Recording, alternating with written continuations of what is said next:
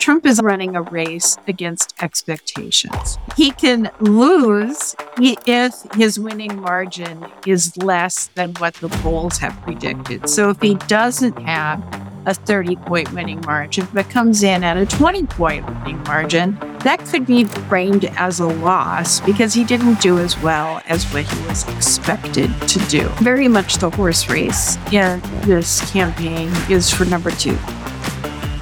Welcome to Politics is Everything, the podcast of the Center for Politics at the University of Virginia. I'm Carah Ong Whaley. And I'm Kyle Kondik. Joining us for this conversation is Dr. Karen Kedrowski. She is the director of the Carrie Chapman Catt Center for Women and Politics at Iowa State University. And you can probably guess why we have her on. Hi, Karen. Hi there. Thank you for having me. Thank you so much for taking the time to be with us. We know there is a flurry of activities and snow in Iowa at this moment.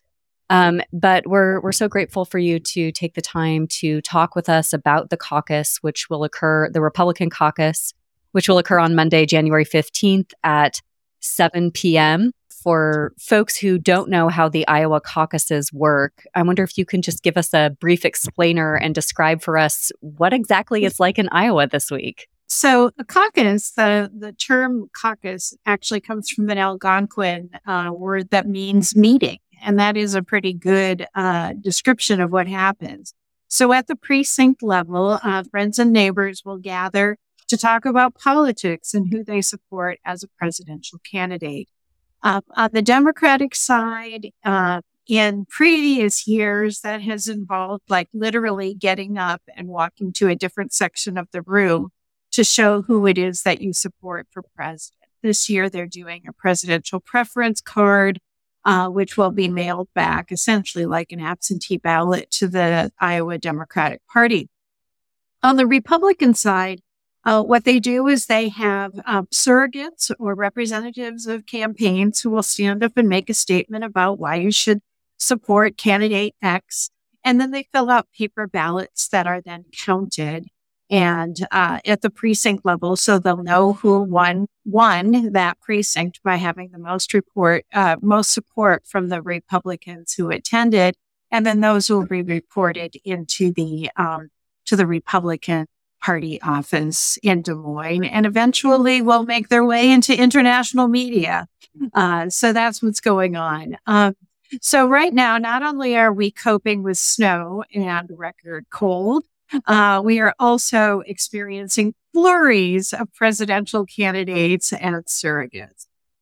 So, for example, Vivek Ramaswamy and Ron DeSantis have both done what's called a full Grassley, which means that they have campaigned in all 99 counties in Iowa, which is something that Senator Chuck Grassley does every single year, actually. He visits all 99 counties, which is a pretty enormous task. And we're also getting a lot of door knockers and pieces of literature. In a typical day, I'll go to the mailbox and there will be 3 or 4 pieces of literature from different candidates. And you cannot turn on broadcast television or watch Hulu without seeing one campaign ad after another from the candidates and their campaigns, as well as some super PACs. So there's a lot of activity and certainly a lot of noise and messaging out there. As well. So it's a busy time for us. You mentioned that the democratic process is obviously different this time. And, you know, you can almost look at it as though like 2020 was sort of almost like the end of an era, and that, you know, for several decades, you had Iowa as really the first contest on both sides. And now that's really not going to be the case going forward here. Like what's your sense of the reaction among Iowa Democrats? Certainly between, you know, New Hampshire Democrats are pretty upset about what happened and fighting the National Party on it. How do you think Iowa Democrats have been responding to what's happened? Well, the national media narrative about what's going on with the Iowa Democrats is that they capitulate. If you talk to the Iowa Democratic Party leadership, they would say that that's not the case. because the Democrats are also meeting at 7 p.m. on January 15th, and they will be doing all of the other things that happens at a precinct caucus meeting. They'll be talking about the platform. They will be talking about the electing local leaders. They'll be choosing delegates to the state conventions, which will eventually lead to delegate selection to the national convention. So they'll be doing everything except putting in a preference for the presidential race. But of course, the Democratic race is not meaningfully contested this year, right? You know, there is Dean Phillips and there's Marianne Williamson, but neither one of them is spending any time in the state, which is a little bit surprising to me because Marianne Williamson spent a lot of time in Iowa 4 years ago, and Dean Phillips is from Minnesota, which by Midwestern standards is next door. But no, they're putting all their efforts into New Hampshire. I think that we're going to be continuing to have this conversation in 2028 for several reasons. Number one, Joe Biden will not be the incumbent, so it will be a contested race on the Democratic side. Number two, Iowa has a state law, just like New Hampshire, that says that its caucus will be held at least 8 days before the next contest in the country. And it also has a state law that says that these caucuses will be face to face. So I think that the Democratic leadership in Iowa will be arguing vociferously again to the National Democratic Party that they should stay at the forefront or return to the forefront of the races of the primary season in 2020. Karen, you mentioned the high level of activity that's taking place in Iowa. I wonder if you could give us a sense of what the Trump campaign's ground game looks like. It is principally an airwaves campaign. So they do hold these large rallies, but the purpose of these large rallies is especially to garner media attention within the key media markets. It's not the retail politics that sort of characterizes Iowa and New Hampshire, where people are going to little bars and diners and meeting face to face with potential voters. That's not what the Trump campaign is doing. So they're more organized than what they were 8 years ago. But it is not the typical kind of campaign that we see in Iowa. Ron DeSantis has really staked basically his entire campaign on doing well in Iowa. We've seen that in the polls. You know, Nikki Haley has been doing better in New Hampshire, for instance, and there's some thought that if DeSantis doesn't, finish in the top two, at least in Iowa, this campaign might be over. Is he running a more traditional Iowa campaign? It seems like, again, maybe there's more kind of a grassroots emphasis and, money put into door knockers and that sort of thing in Iowa. Yeah, definitely, for sure. We've seen a number of door knockers come through my neighborhood on the DeSantis campaign, and he was the first one who visited all 99 counties. Since then, Vivek Ramaswamy has done it as well. In fact, Ramaswamy claims that he has done a double Grassley and has gone to all 99 counties twice. But we're also seeing a huge amount of DeSantis ads on the airwaves and increasingly negative ads. So there's a few of them that are sort of the classic biographical ad, with the pictures of DeSantis from different parts of his life, followed by, a tearful endorsement from his wife. Those are running pretty regularly. But then we also see definitely a lot more attack ads, specifically at Nikki Haley. So if DeSantis does not, it's pretty clear that DeSantis and his backers see Nikki Haley as the candidate to beat. I mean, it's pretty clear from the national averages of polls, which really, there was a flurry of polls in December, but we really haven't seen much since then. Just a quick note on that. But the former president, Donald Trump, is leading by 30 plus points in most polls, by 37 percentage points, according to the Iowa State poll that was done in mid-December of 2023. And we're starting to see this kind of shake up to be a race for second place. I wonder what you've heard about, caucus goers for Trump and sort of, is this really, Iowa's been characterized as, a very pro-Trump Republican electorate. Is that your sense as well? And, what should we be going on to the next primaries? Yeah, no, that's a, I think there's a couple of things going on. Number one is that Trump is, I think, a solid front runner. And you hear that both anecdotally, but you've seen it in just poll after poll after poll. But given that these polls have not come out that recently, if there's any last minute shifts, they wouldn't be captured by these polls. However, Trump is also running a race against expectations. So he can lose by winning, right? He can lose if his winning margin is less than what the polls have predicted. So if he doesn't have a 30-point winning margin, but comes in at a 20-point winning margin, that could be framed as a loss because he didn't do as well as what he was expected to do. So he has, a certain amount of pressure to maintain that lead and that magnitude of a lead. And the same thing goes with DeSantis, I think, and Haley. If they do not perform as well as expected, and if DeSantis does not edge out Haley as expected, that they could be framed as having lost, even if they came in with a fairly respectable, outcome. And I think, too, that we cannot discount the weather. Not only are we coping with in upwards of a foot of snow right now, but 2 more storms are predicted between now and Caucus Day on Monday. And then it is also supposed to be bitterly cold on Monday night. We're talking like highs of 7 degrees Fahrenheit. So the lows are going to be considerably less than that, plus a wind chill. I think that could be a detriment, especially in rural areas where if there are high winds, you're drifting over, rural country roads. People might not feel that it is safe to go out in those kinds of weather conditions.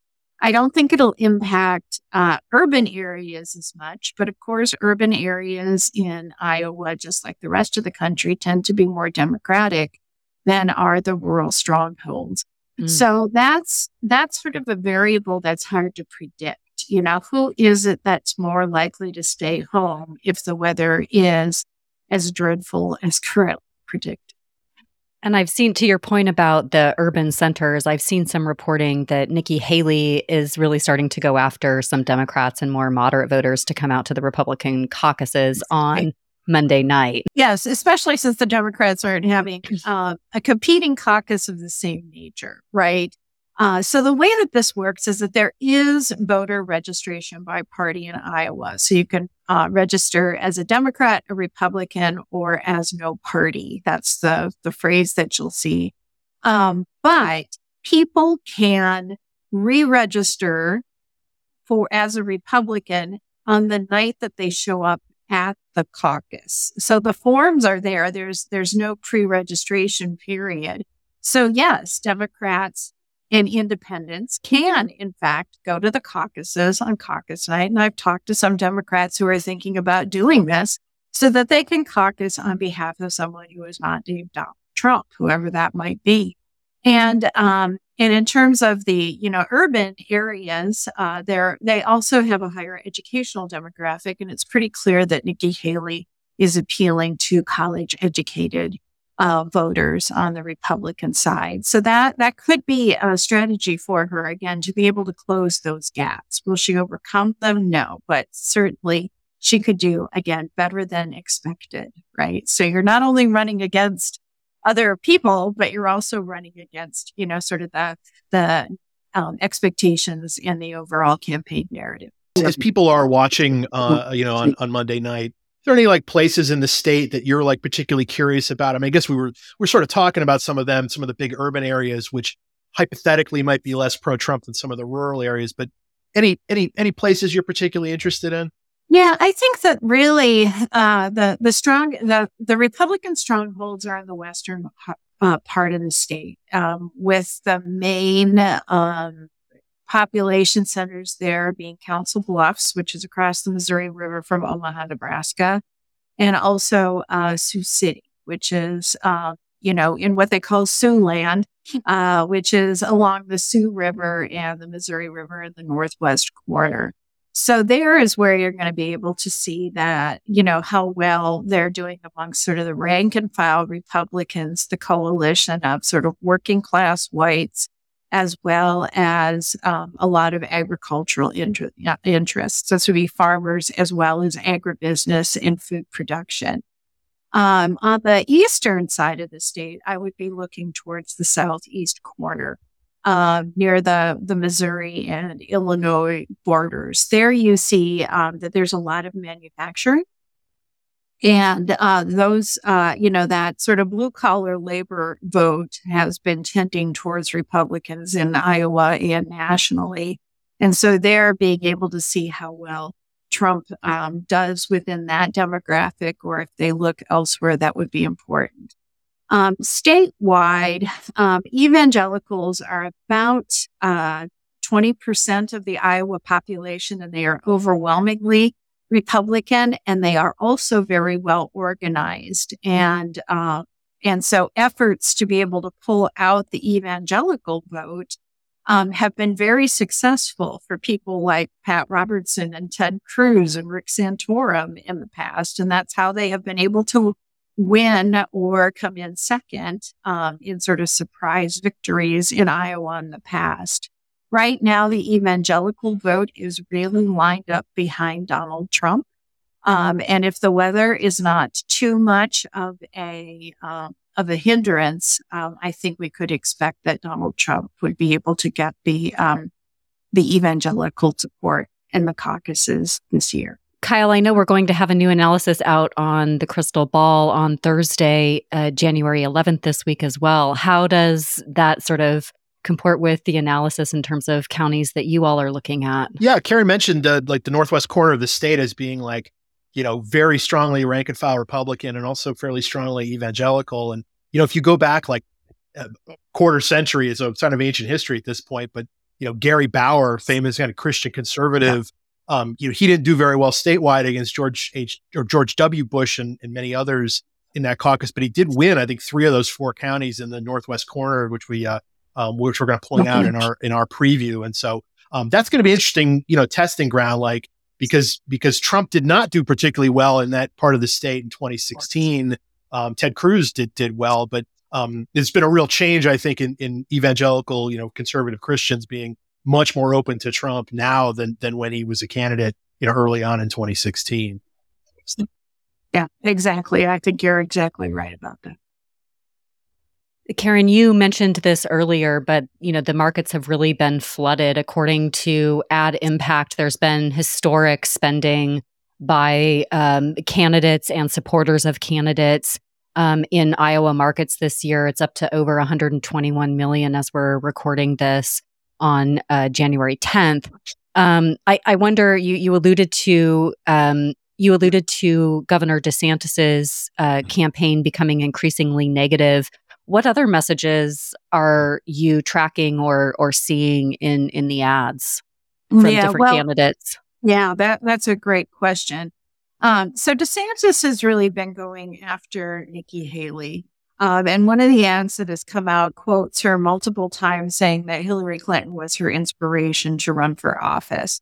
And the problem is that it lacks the context where Haley then goes on to say, I don't agree with Clinton. But, her message about women running for office was important.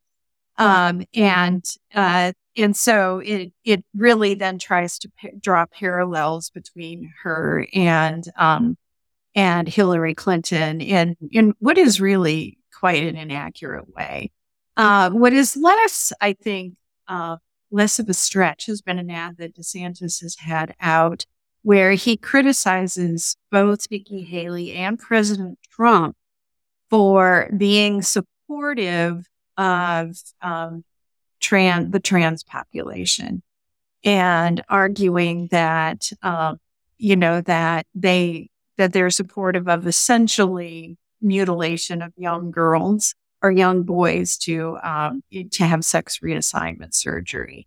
And so again, there are sort of, outtakes of DeSantis making very strong statements about standing up for young girls and supporting women's athletics, and then comparing that to statements that seem to be more equivocal. And then also China keeps coming up. And again, attacking Nikki Haley for saying welcoming things about Chinese companies that were settling and starting business in South Carolina when she was governor, and arguing that then she was going to be soft on China as president of the United States. One thing that I will say about the Haley campaign is that she is leaning into her daughter of immigrants, her identity as a woman of color, and her identity as a female in ways that I did not see when I was her constituent living in South Carolina when she was governor. There she was subjected to very sexist attacks and was called, and I quote, a raghead by a member of the state legislature. So, a very clearly racist statement as well. And she really kind of ignored that. She did not play up that she is Indian American, or that her parents were immigrants, or that, she didn't talk about her high heels being ammunition like she is now. So she is really kind of leaning into that difference. And even with, the clothing that she wears on the campaign trail or in debates, I think really enhance her femininity. I think is using that as kind of a subtle message to really draw a difference between herself and all of the other white guys that are in the race, with the exception of Jim Scott, who's no longer in the race, or Vivek Ramaswamy. Just one sort of longer term question just about Iowa. Iowa used to be within the ranks of the key swing states in the country, and now has sort of trended, more clearly toward being a Republican leaning state. Where do you see Iowa in a general election sense right now? I mean, do you think there's any path for Democrats? I think that Iowa will remain Republican in this presidential election, and unless there are some significant demographic shifts in a very short period of time, I think that that'll be the case for several presidential elections into the future. However, Iowa is going through the same kind of demographic changes that the rest of the country is going through.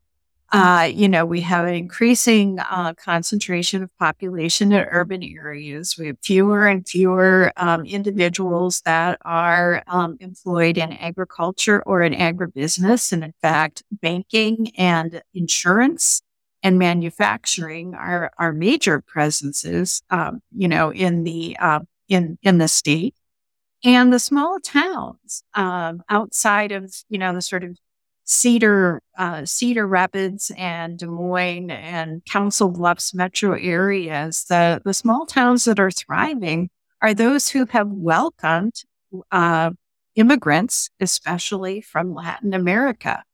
And, we have a community college that's very close to being designated as a Hispanic serving institution. We have high schools that have mariachi bands. Iowa is becoming, much more diverse than what its reputation is. And I think that over time, it will follow the same demographic changes with the political ramifications of those demographic changes that we're seeing in the rest of the country. So one final question. There will be a debate between Florida Governor Ron DeSantis and Nikki Haley this evening. Of course, notably missing will be the former president, Donald Trump, which has been the case for all of the GOP primary debates. This debate is a little bit different because it's being hosted directly by CNN, and the RNC rules necessarily apply. But, I wonder if you think that, we're recording this before we've even seen the debate. So this is a little pre-commenting, but do you think this debate will have any impact? Oh, I think that's a great question. Again, very much the horse race. This campaign is for number two. So I think it will be important that way. And I actually think that Donald Trump has done the country a favor by not participating in these debates. We know what debates with Donald Trump look like. And they are chaotic, and he talks over other people, and they're not focused on the issues, and we end up discussing sizes of hands or other body parts. And, you know, it's just a mess. Whereas I really think that these debates, even if they have been raucous at times, have served the function of debates, which is to educate the public. And I think we're going to see DeSantis really trying to undermine Haley's momentum by poking holes in her record and raising questions about what he sees are weaknesses. And I think that Haley is very good about not letting herself be put on the defensive, but to also show that she is, understands a lot of nuance about policy. I think one of the real gifts that she brings to the debate stage is that within 90 seconds or 30 seconds, she is able to communicate fairly complex ideas that are very coherently put together about a whole variety of policy issues. And she doesn't depend on what one-liners about, Dick Cheney on heels or, having coffee at the UN. She talks about policy. And I think she's actually a very strong debate performer as a result. Well, Dr. Karen Kedrowski, Director of the Carrie Chapman Catt Center for Women and Politics at Iowa State University, thank you so much for joining us on Politics is Everything. Always a pleasure. Thank you so much for having me.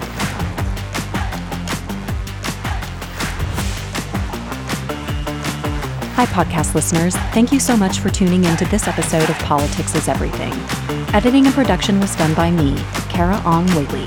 You can learn more about the Center for Politics and its work to strengthen democracy on our website at centerforpolitics.org. You can also engage with us on social media at Center4Politics. We welcome your suggestions and questions for future episodes. Thanks so much for tuning in. Until next time.